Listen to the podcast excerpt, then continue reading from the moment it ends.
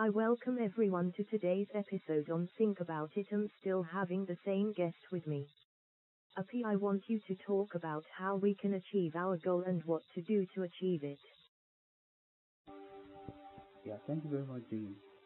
The fact is that you can accomplish almost all goals that you set for yourself if you persist long enough and work hard enough.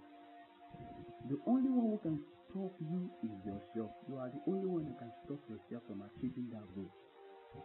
And you learn to persist in the face of great circumstances around you. When everyone around you is quitting and every fiber of your being screams at you to quit, you don't just quit, but you persist more on how to achieve that goal. Let me paint a picture here.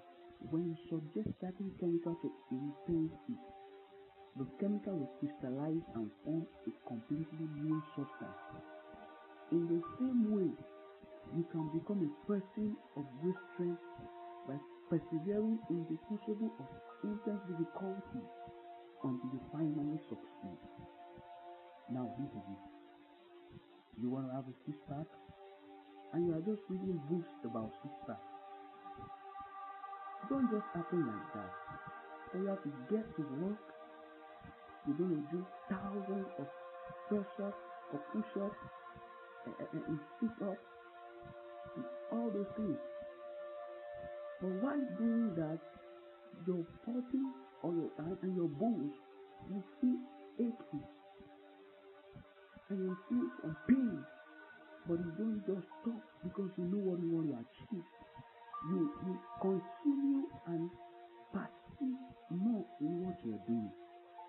That is just it. Time you force yourself to persist rather than giving up.